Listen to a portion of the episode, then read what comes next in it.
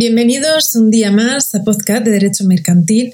Espero y deseo que estéis bien y que estéis llevando esta situación del COVID-19 de la mejor manera posible. Eh, bueno, pues si Dios quiere, mm, esperemos que todo acabe pronto y que pronto pues los científicos den con esa vacuna tan esperada y deseada mucho ánimo para, para, los científicos, especialmente un aplauso para ellos que están ahí trabajando en ello. Y bueno, pues también un aplauso para todos vosotros que cada día os levantáis con muchísimo ánimo, con muchísima energía, eh, haciendo frente a un día, a un día que mm, depende de las circunstancias de cada uno, puede ser mejor o peor, pero eh, sobre todo lo importante es que estemos bien, bien de salud y, bueno, pues que, que, tengamos energía, ¿no? Si estáis escuchando estos podcasts, pues significa que la motivación sigue estando ahí y que tenéis muchísimos proyectos bonitos eh, de cara al futuro y, muchísimas, muchísimas, eh, muchísimos objetivos profesionales y académicos. Entonces, eso es muy bueno, muy bueno. Así que muchísimas gracias también por visitarme, por escucharme y, y por, y por vuestra motivación ¿no? a, a, estudiar derecho. Bueno, pues iniciamos la lección de hoy, la lección número dos en relación a la noción de empresario. En esta lección vamos a ver fundamentalmente cuatro puntos donde estudiaremos en primer lugar el problema general acerca de la noción de empresario, luego los rasgos característicos de esta noción, en tercer lugar, veremos las clases de empresarios y por último la responsabilidad del empresario. Bueno, pues en relación a la problemática general, en la primera etapa, que viene a estar enmarcada ¿no? en el contexto de la Edad Media, eh, los orígenes del derecho mercantil surgen como objetivo de unos sujetos en una actividad económica determinada que era el comercio llamados así mercaderes, porque trabajaban con mercancía que compraban y vendían para lucrarse. Era un comercio interlocal que hoy día se asimila al comercio internacional. Es, digamos, un derecho de mercaderes que generaba eh, bueno, era un derecho de mercaderes que generaba esos mismos sujetos para su propio tráfico y estaba fundado en la costumbre interlocal. Eran estos, estos propios sujetos quienes aplicaban este derecho, se organizaban en, en consulados y en los consulados eran los mercaderes cónsules los que aplicaban sus propias costumbres en las controversias que surgían entre ellos. Bueno, pues esta tendencia nos lleva a entender que el empresario es el centro del derecho mercantil, conforme con la historia, sin perjuicio de que la actividad mercantil vaya en aumento ya que va creciendo el número de estos profesionales a medida que la sociedad se transforma. Vamos viendo y apreciando conforme hay una transformación social mayor es el número de empresarios. La segunda etapa la segunda etapa eh, de esta noción de, empresario viene marcada por la etapa moderna del siglo XVI al siglo XVII, ¿no? donde el derecho mercantil se transforma y la figura del empresario también. ¿no? Los comerciales siguen desarrollando una actividad económica, pero con unos cambios.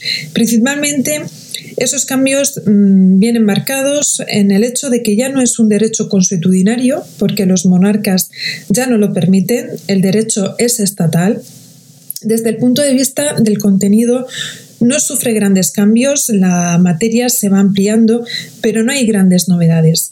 Y eh, en segundo lugar, también otro de los hechos relevantes es que cambian las circunstancias sociales. a los monarcas les interesa la actividad de los comerciantes porque genera riqueza. En esta época hay una política económica llamada mercantilismo, que es la política económica propia del Estado, donde el Estado coopera para lucrarse. En esta época también se desarrollan las compañías coloniales, que eran las, las primeras empresas públicas que se conocen. ¿no? En ellas participaban los comerciantes. Esta compañía colonial es el embrión de nuestra sociedad anónima, de las sociedades anónimas. Bien, el movimiento codificador, ¿vale? que se generó en Francia como consecuencia de la Revolución Francesa, donde los comerciantes eran los burgueses, defendían dos ideales fundamentales. Por un lado, todos, todos los ciudadanos son iguales ante la ley y por otro lado, el individuo es lo que importa. Por ello, el Estado ve la necesidad de codificar el derecho civil y el derecho mercantil. El derecho mercantil es un derecho dirigido a comerciantes que se dedican al tráfico mercantil. El código francés hizo algo que fue malinterpretado, ¿no? Fue el principio de libertad de comercio e industria, con el cual se entendió que todo el mundo podía acceder a la actividad mercantil. Lo que, lo que ocurrió o lo que generó es que dicho código se incorporó la idea de necesidad de una figura llamada actas de comercio, que tenía la finalidad de delimitar la actividad mercantil claro, como eran tantos los que querían, pues se malinterpretó, ¿no? Entonces ahí tuvieron que regular a través de actas de comercio y limitar la actividad mercantil. Del desarrollo de dicha actividad surge la necesidad de un instrumento jurídico que eran los contratos mercantiles. Muchos de ellos no tienen un paralelismo con el derecho civil. Por ello, mm, hay que diferenciar entre, entre propiamente contratos mercantiles y contratos civiles. Los tribunales de comercio tienen que conocer los contratos mercantiles propiamente dichos. Cuando se codifican los derechos mercantiles en el resto de Europa, se fundó la idea de que el derecho mercantil era un derecho objetivo referido a los actos mercantiles, donde la figura del empresario se escondió detrás, ¿no? objetivizando el derecho mercantil como un código de actos mercantiles. ¿no? Así se fue generalizado. Se resumía que el derecho mercantil era, trataba, consistía en un acto, en un código de actos propiamente mercantiles. Pero la figura del empresario, aún así, no la podían evitar. Por ello, el artículo 2 mm, eh, dice que los actos del comercio, sean o no de quien los ejecute, quedan sujetos al derecho mercantil. Eso hoy ya no se dice, ¿vale? Eso, eso ya ha sido derogado, pero en su día, en esta época, eh, sí que fue en el movimiento codificador de, de la Revolución Francesa, sí que fue algo que se tuvo muy en cuenta. Pero lo importante es que el empresario era figura indiscutible, cosas que las demás codificaciones sí hicieron hincapié y no ocultaron dicha figura. Otra cuestión problemática es la manera en la que nuestra legislación Mm, nuestra legislación propiamente positiva define al empresario en el artículo 1 que está en vigor desde el año 1885, ¿no? en, el código, en el Código del Comercio, donde señala que son comerciantes, por tanto, aquí se puede poner como sinónimo empresarios para los efectos de este código uno, los que, teniendo capacidad legal para ejercer el comercio, se dedican a él habitualmente. Y dos, las compañías mercantiles o industriales que se constituyeren con arreglo a este código. Esto nos lleva a deducir que la terminología que, que, utiliza como comerciante es una terminología revolucionaria porque antes los comerciantes eran los que se dedicaban al comercio sin tener en cuenta la revolución industrial, sabiendo que el comercio y el comerciante son un tipo de empresarios. Por ello, donde mm, pone comerciante, actualmente tenemos que decir, sustituirlo por, la, por el concepto de empresario. Claro, tenemos que partir de que el Código de Comercio es del año 1885, entonces, claro, y sigue estando en vigor, evidentemente. Hay que tener en cuenta la importancia de la delimitación, delimitación del concepto de empresario, porque por un lado, arrastra para ese sujeto una serie de obligaciones y asimismo en ciertos contratos hay una doble regulación, ¿no? Una civil y otra mercantil. A pesar de que estructuralmente sean idénticas, tenemos que saber cuál es el criterio que diferencia en uno ¿vale? un contrato mercantil de un contrato civil. ¿Cuál es el criterio de mercantilidad del contrato? Porque es necesario saberlo para poder aplicar el derecho mercantil. ¿Cuáles son, digamos, estas características o criterios principales que diferencian al contrato mercantil del contrato civil? Bueno, pues son tres. Una, que los empresarios, eh, que, que los objetos mejor se destinen al comercio. Dos, que el comprador compra para recaudar y tres, que ambas partes son empresarios. En definitiva, hay que llevar cuidado con la definición de empresario porque de esta figura derivan una serie de obligaciones y derechos. Así pues, el artículo 1 del Código del Comercio se fija en dos tipos de empresario. Por un lado, el empresario individual empresario como figura, como figura física y dos, empresario persona jurídica, concretamente las sociedades mercantiles. ¿Cuáles son los problemas que denotan este artículo 1 del Código del Comercio? Bueno, pues en primer lugar, el Código de Comercio no recoge en dicho artículo una condición o exigencia que es necesaria para el concepto de empresario, y es que un empresario tiene que actuar en nombre propio. La actividad mercantil de desarrollarse en, su propio nombre, ¿no? en nombre del empresario.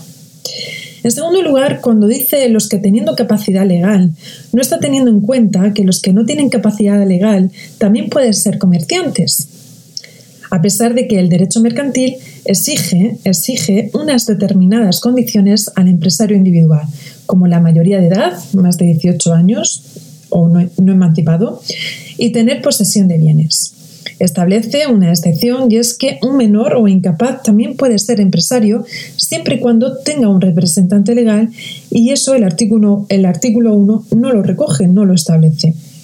En tercer, lugar, eh, cuando en el párrafo segundo del artículo 1 señala eh, trata a las sociedades mercantiles y del empresario como persona jurídica, no tiene en cuenta que un empresario como persona jurídica no lo es solo en la sociedad mercantil o en las sociedades mercantiles, sino también es empresario el de una fundación, cajas de ahorro, por ejemplo, las asociaciones, ¿no?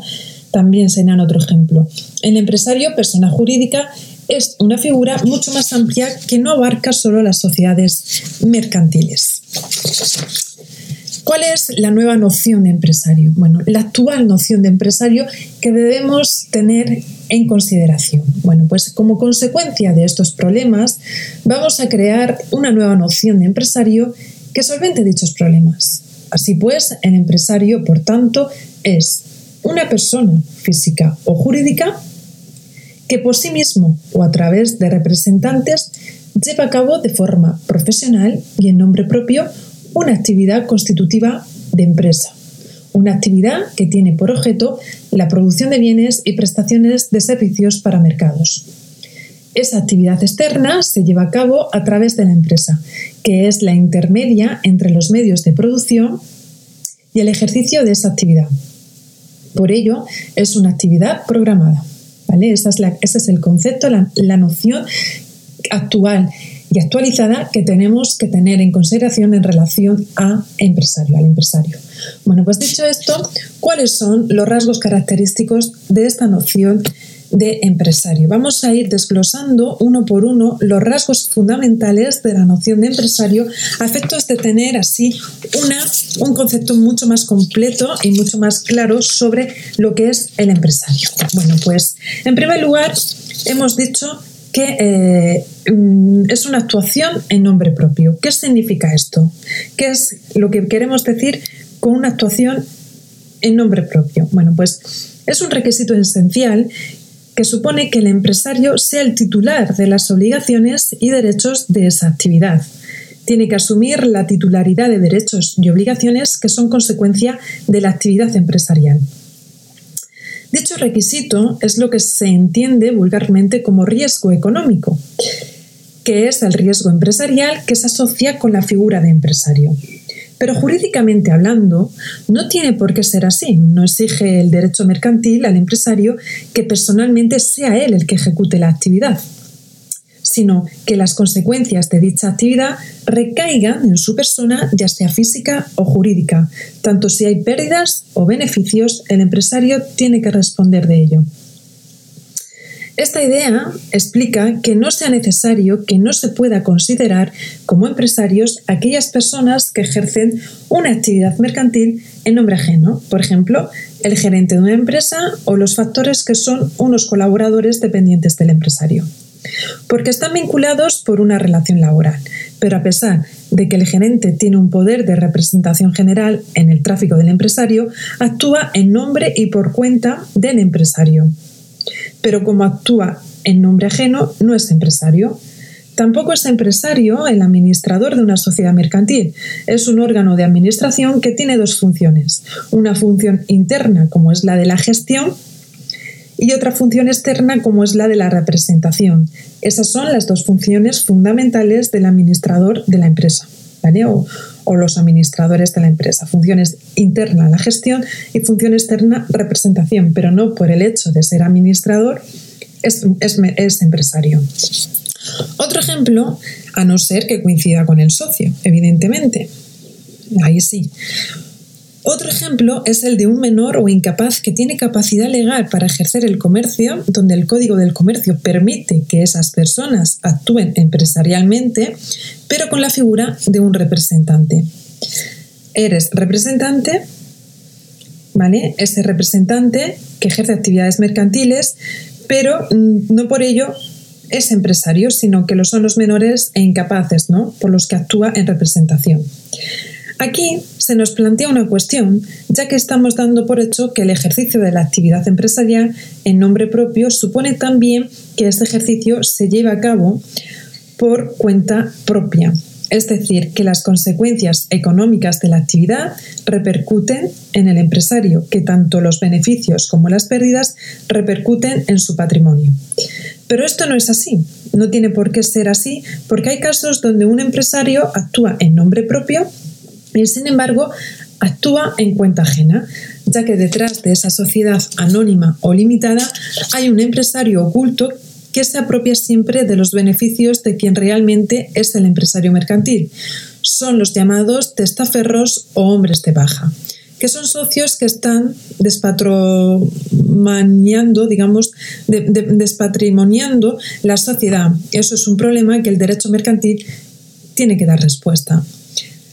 Eh, el testaferro hombre de baja actúa como socio, pero realmente no lo es, realmente eh, como un socio ficticio, ¿vale? Eh, realmente los socios es, otra persona que, es la que realmente se beneficia de, las actuaciones de la, de la empresa, ¿no? Ante estos problemas, el Tribunal Supremo, la jurisprudencia española, ha adoptado este problema con dos doctrinas llamadas el levantamiento del velo o doctrina del abuso de personalidad jurídica, que hacen referencia a que cuando terceros se han amparado en una empresa para apropiarse de las ganancias obtenidas por dicha empresa, el Tribunal Supremo lo que propone es que se levante el velo, exigiendo la responsabilidad de esos terceros. Eh, la profesión tiene que ser sistemática, prolongada, desarrollada por aquellas personas que se dedican al comercio habitualmente. Por tanto, el empresario tiene que tener una dedicación continua y profesional. Pero con esta continuidad no se exige la actividad empresarial, no se exige eh, que la actividad empresarial sea interrumpida porque hay actividades mercantiles temporales, por ejemplo, restaurantes de la playa, que abren seis meses al año, no deja de ser empresario durante el, durante el resto del año. Pero esa dedicación profesional tampoco tiene que ser exclusiva, puede ser compatible con otra profesión. En definitiva, es una actividad económica que nos plantea la duda de si la actividad empresarial es inherente del ánimo de lucro, por ello, cabe preguntarnos si este ánimo de lucro se exige a un empresario. El ánimo de lucro estrictamente supone la búsqueda de un beneficio económico. En la mayoría de los casos se busca dicho ánimo de lucro. Que esto sea lo, frecuente no quiere decir que sea un requisito exigible, porque hay empresarios que no persiguen un beneficio, como son las sociedades de base mutualista, donde su finalidad es formar una masa patrimonial para atender a determinadas necesidades de los socios. También el empresario público que busca la satisfacción de un interés general y no de un beneficio económico. Bueno, pues dicho esto, vamos a ver el segundo rasgo característico de la noción de empresario, y es el de la planificación racional económica. Con este rasgo característico, el de la planificación racional económica, lo que se exige es que en el desarrollo de esta actividad económica haya una planificación en términos económicos, una planificación racional económica en costes y resultados para no tener pérdidas. En tercer lugar, otro rasgo característico de la noción de empresario es que esta actividad económica tiene que estar destinada exclusivamente para el mercado. En cuarto lugar, como rasgo característico también se destaca que esta actividad económica tiene que ser organizada. Y aquí nos vamos a parar y a puntualizar que el hecho el rasgo de que esta actividad económica tiene que ser organizada se refiere que el empresario tiene que planificar la actividad con los medios con los que dispone, organizándolos y dirigiéndolos para el ejercicio de dicha actividad. Hasta tal punto, o sea, la organización es un instrumento para la actividad mercantil, ¿vale? Hasta tal punto es importante dicha organización que dicho órgano dota a la empresa, a ese conjunto de bienes y derechos, con un mayor e-, valor económico mm, que mera suma de valor individual de los elementos que la componen, ¿eh? que es una mera suma de ese valor individual. Es mayor el valor porque esta organización se dota de un plus mayor que hace que incremente el propio valor. Bueno. Y bueno, pues ya hemos visto una por una los rasgos, las características esenciales de la noción de empresario. ¿no? Ahora vamos a ver cuáles son las clases de empresarios que eh, nuestro ordenamiento jurídico, el derecho mercantil, distingue o diferencia. Bueno, pues en primer lugar, la primera distinción es la, la referente al empresario individual y el empresario persona jurídica. Por empresario individual o persona física se entiende, ¿vale? Es propiamente una figura minoritaria, se corresponde con el pequeño empresario. Su identificación no es problemática. En el mercado constitucional, el artículo 38 recoge la libertad de empresa. Este empresario adquiere la condición de persona física reuniendo todas y cada una de las características del empresario, su adquisición es libre, salvo en casos de actividad económica que requieren la forma de contrato mercantil. Y luego, de contrario, se encuentran los empresarios personas jurídicas. En este caso hay diversas clases de sociedades. Hay una dicotomía entre el derecho civil y el derecho mercantil, porque el derecho civil regula el contrato de sociedad, ya que la sociedad nace de un contrato, incluso puede nacer de un contrato unilateral, y este contrato de sociedad da lugar a la persona jurídica. Mm, de contrario, el derecho mercantil ofrece diferentes posibilidades de organizarse el empresario en forma de sociedad. Eh, en el ámbito de las sociedades mercantiles hay que diferenciar entre la sociedad personalista, que es la, persona de los socios, no es indiferente. Quiénes son los socios es muy importante saberlo y conocerlo, ya que los socios tienen, tienen responsabilidad por las deudas sociales, pueden llegar a responder con su propio patrimonio personal por las deudas de la sociedad. Es también la sociedad que regula el Código Civil, pero que no es mercantil sino civil. Y luego están las sociedades capitalistas. Y en este tipo de sociedades podemos eh, tratar o podemos hablar de tres tipos. Podemos destacar tres tipos. La anónima, la limitada y la comanditaria por acciones. En la anónima y la limitada, los socios no tienen responsabilidad con las deudas de la sociedad y se hacen frente a las deudas con el patrimonio de la sociedad. Y ya veremos ahí la, la distinción, ¿no? más adelante. En la anónima y la limitada, los socios, pues eso, pues como estaba diciendo, eh, no tienen responsabilidad con las, las, deudas de la sociedad, cuya consecuencia es que el patrimonio de la sociedad es el único responsable para hacer frente a los acreedores. El régimen de constitución y de funcionamiento de esta sociedad es totalmente riguroso en términos de patrimonio. Ya lo veremos más adelante, ¿no? La distinción entre la anónima y la limitada. Bueno, pues, y luego también la comanditaria por acciones. Luego también, eh, otra de las eh, diferenciaciones en relación a, las clases de empresario viene dada por los empresarios privados y los empresarios públicos, donde el empresario privado está amparado constitucionalmente por el sistema de economía de mercado, propiedad de los medios de producción y pueden ser tanto personas físicas como personas jurídicas. Y luego están los empresarios públicos. Aquí también se necesita el artículo, eh, se necesita hacer referencia al artículo 128 en el apartado segundo de la Constitución española como apoyo constitucional a estos empresarios que recoge el principio de coiniciativa económica.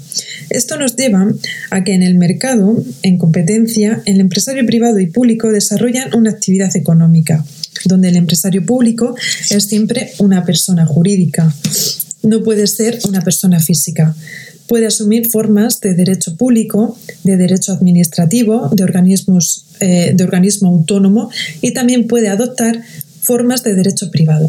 puede adoptar formas de sociedad mercantil, ¿vale? En concreto, de sociedad anónima. Sabemos que ese empresario es público porque la titularidad de sus acciones están en manos públicas de la administración pública, ¿no? Y está sometida a una gestión o a gestiones propias pertenecientes a entes públicos.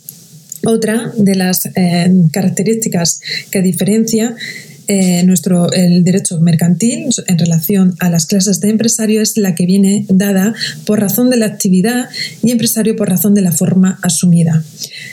Sobre el empresario por razón de la forma asumida, Cabe destacar que este tipo de sujeto que tiene condición de empresario por su forma es la sociedad mercantil capitalista, ¿no? donde está la anónima, limitada o comanditaria por acciones.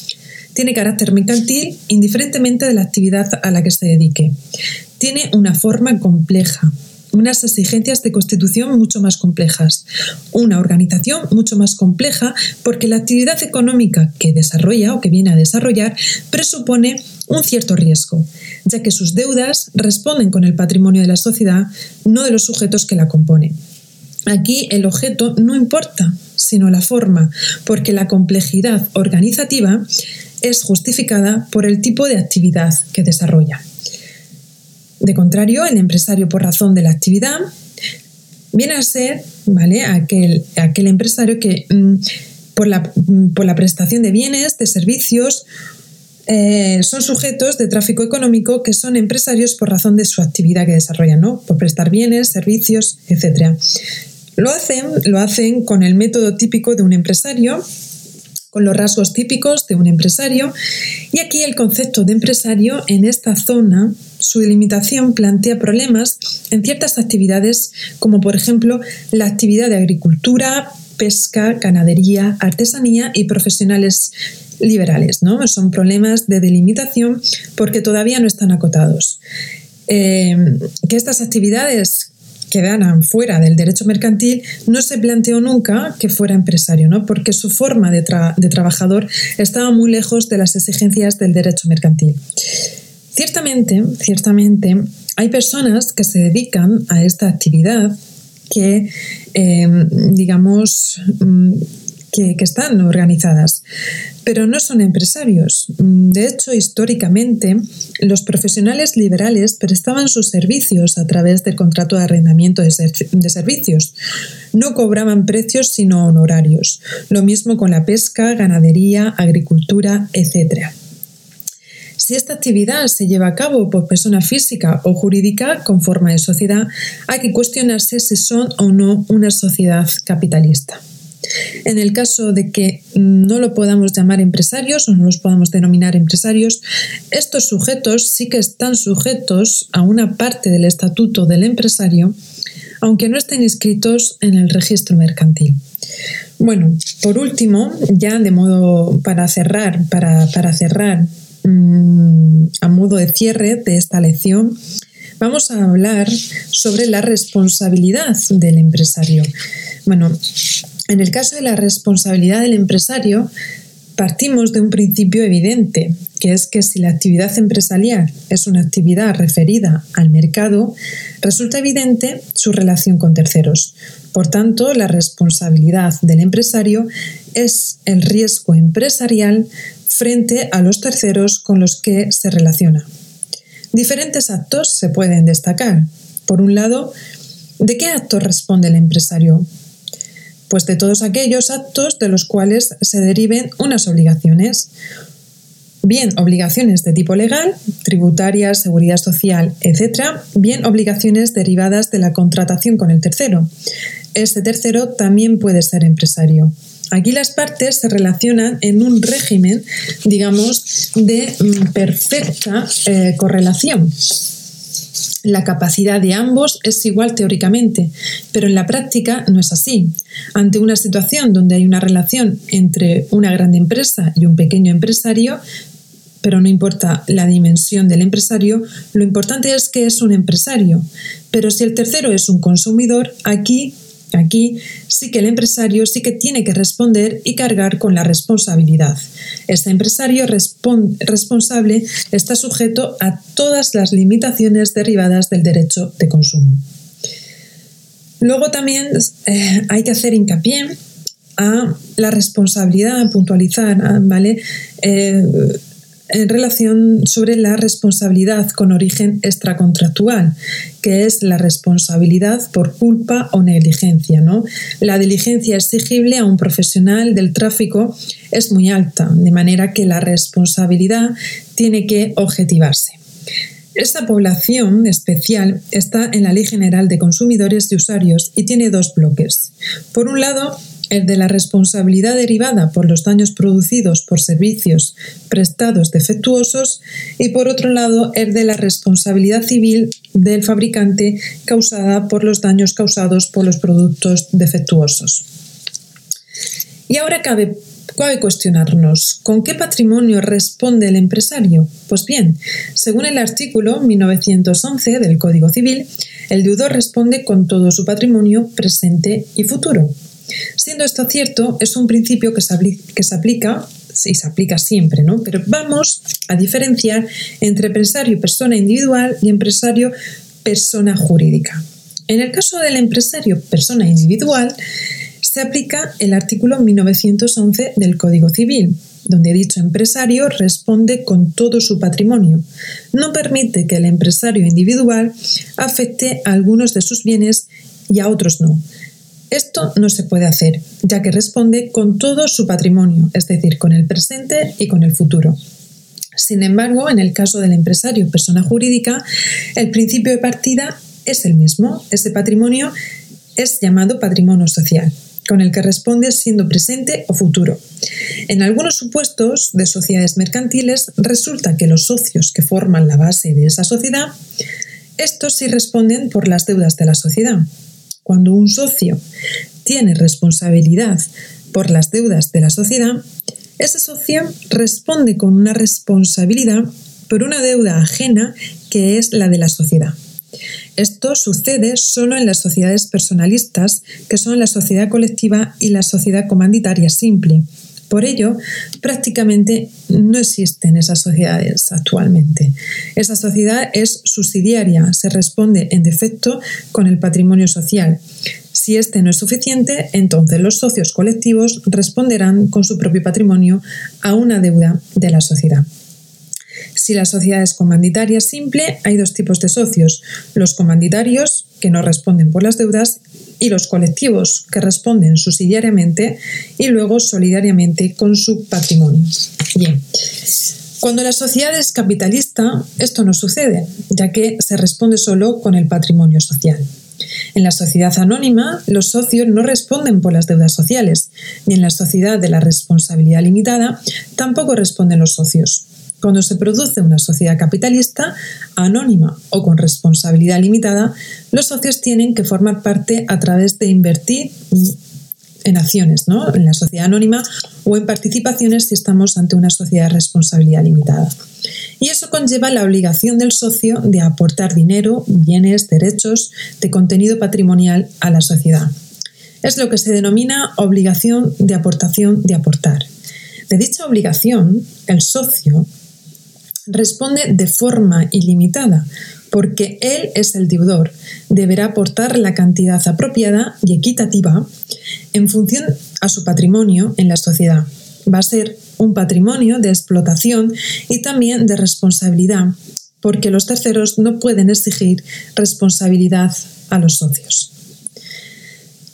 En las sociedades de responsabilidad limitada ah, debemos hacer constar que no hace referencia a dicho nombre a la limitación de la responsabilidad, ya que la sociedad tiene una responsabilidad ilimitada y los socios respecto de la deuda de la sociedad no tienen responsabilidad limitada.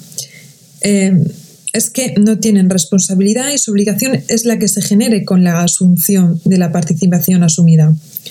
Se llama así porque hace referencia al carácter limitada de los riesgos, limitado de los riesgos eh, económicos, porque el socio aporta a la sociedad en asunción de condición de acciones en cambio de recibir un dividendo de los beneficios. Si la cosa va muy mal y la sociedad queda sin patrimonio, se procede a la liquidación de la sociedad en, en pública subasta y el socio no percibe nada. Bueno, pues dicho esto, damos por concluida la lección de hoy en relación a la noción de empresario. Espero que os haya sido de gran utilidad y hayáis completado y entendido pues, estos conceptos eh, pues, genéricos ¿no? del derecho mercantil y a la vez fundamentales ¿no? para poder entender eh, las bases del derecho mercantil. Bueno, pues muchísimas gracias una vez más por escucharme por estar ahí y, por visitarme. Eh, bueno, muchísimo ánimo, muchísimo ánimo, muchísima fuerza que esto tengamos fe y esperanza que va a terminar muy pronto y va a ser mm, de una manera muy positiva y muy gratificante para todos. Muchísimo ánimo, un fuerte abrazo con todo mi cariño y corazón. Hasta pronto.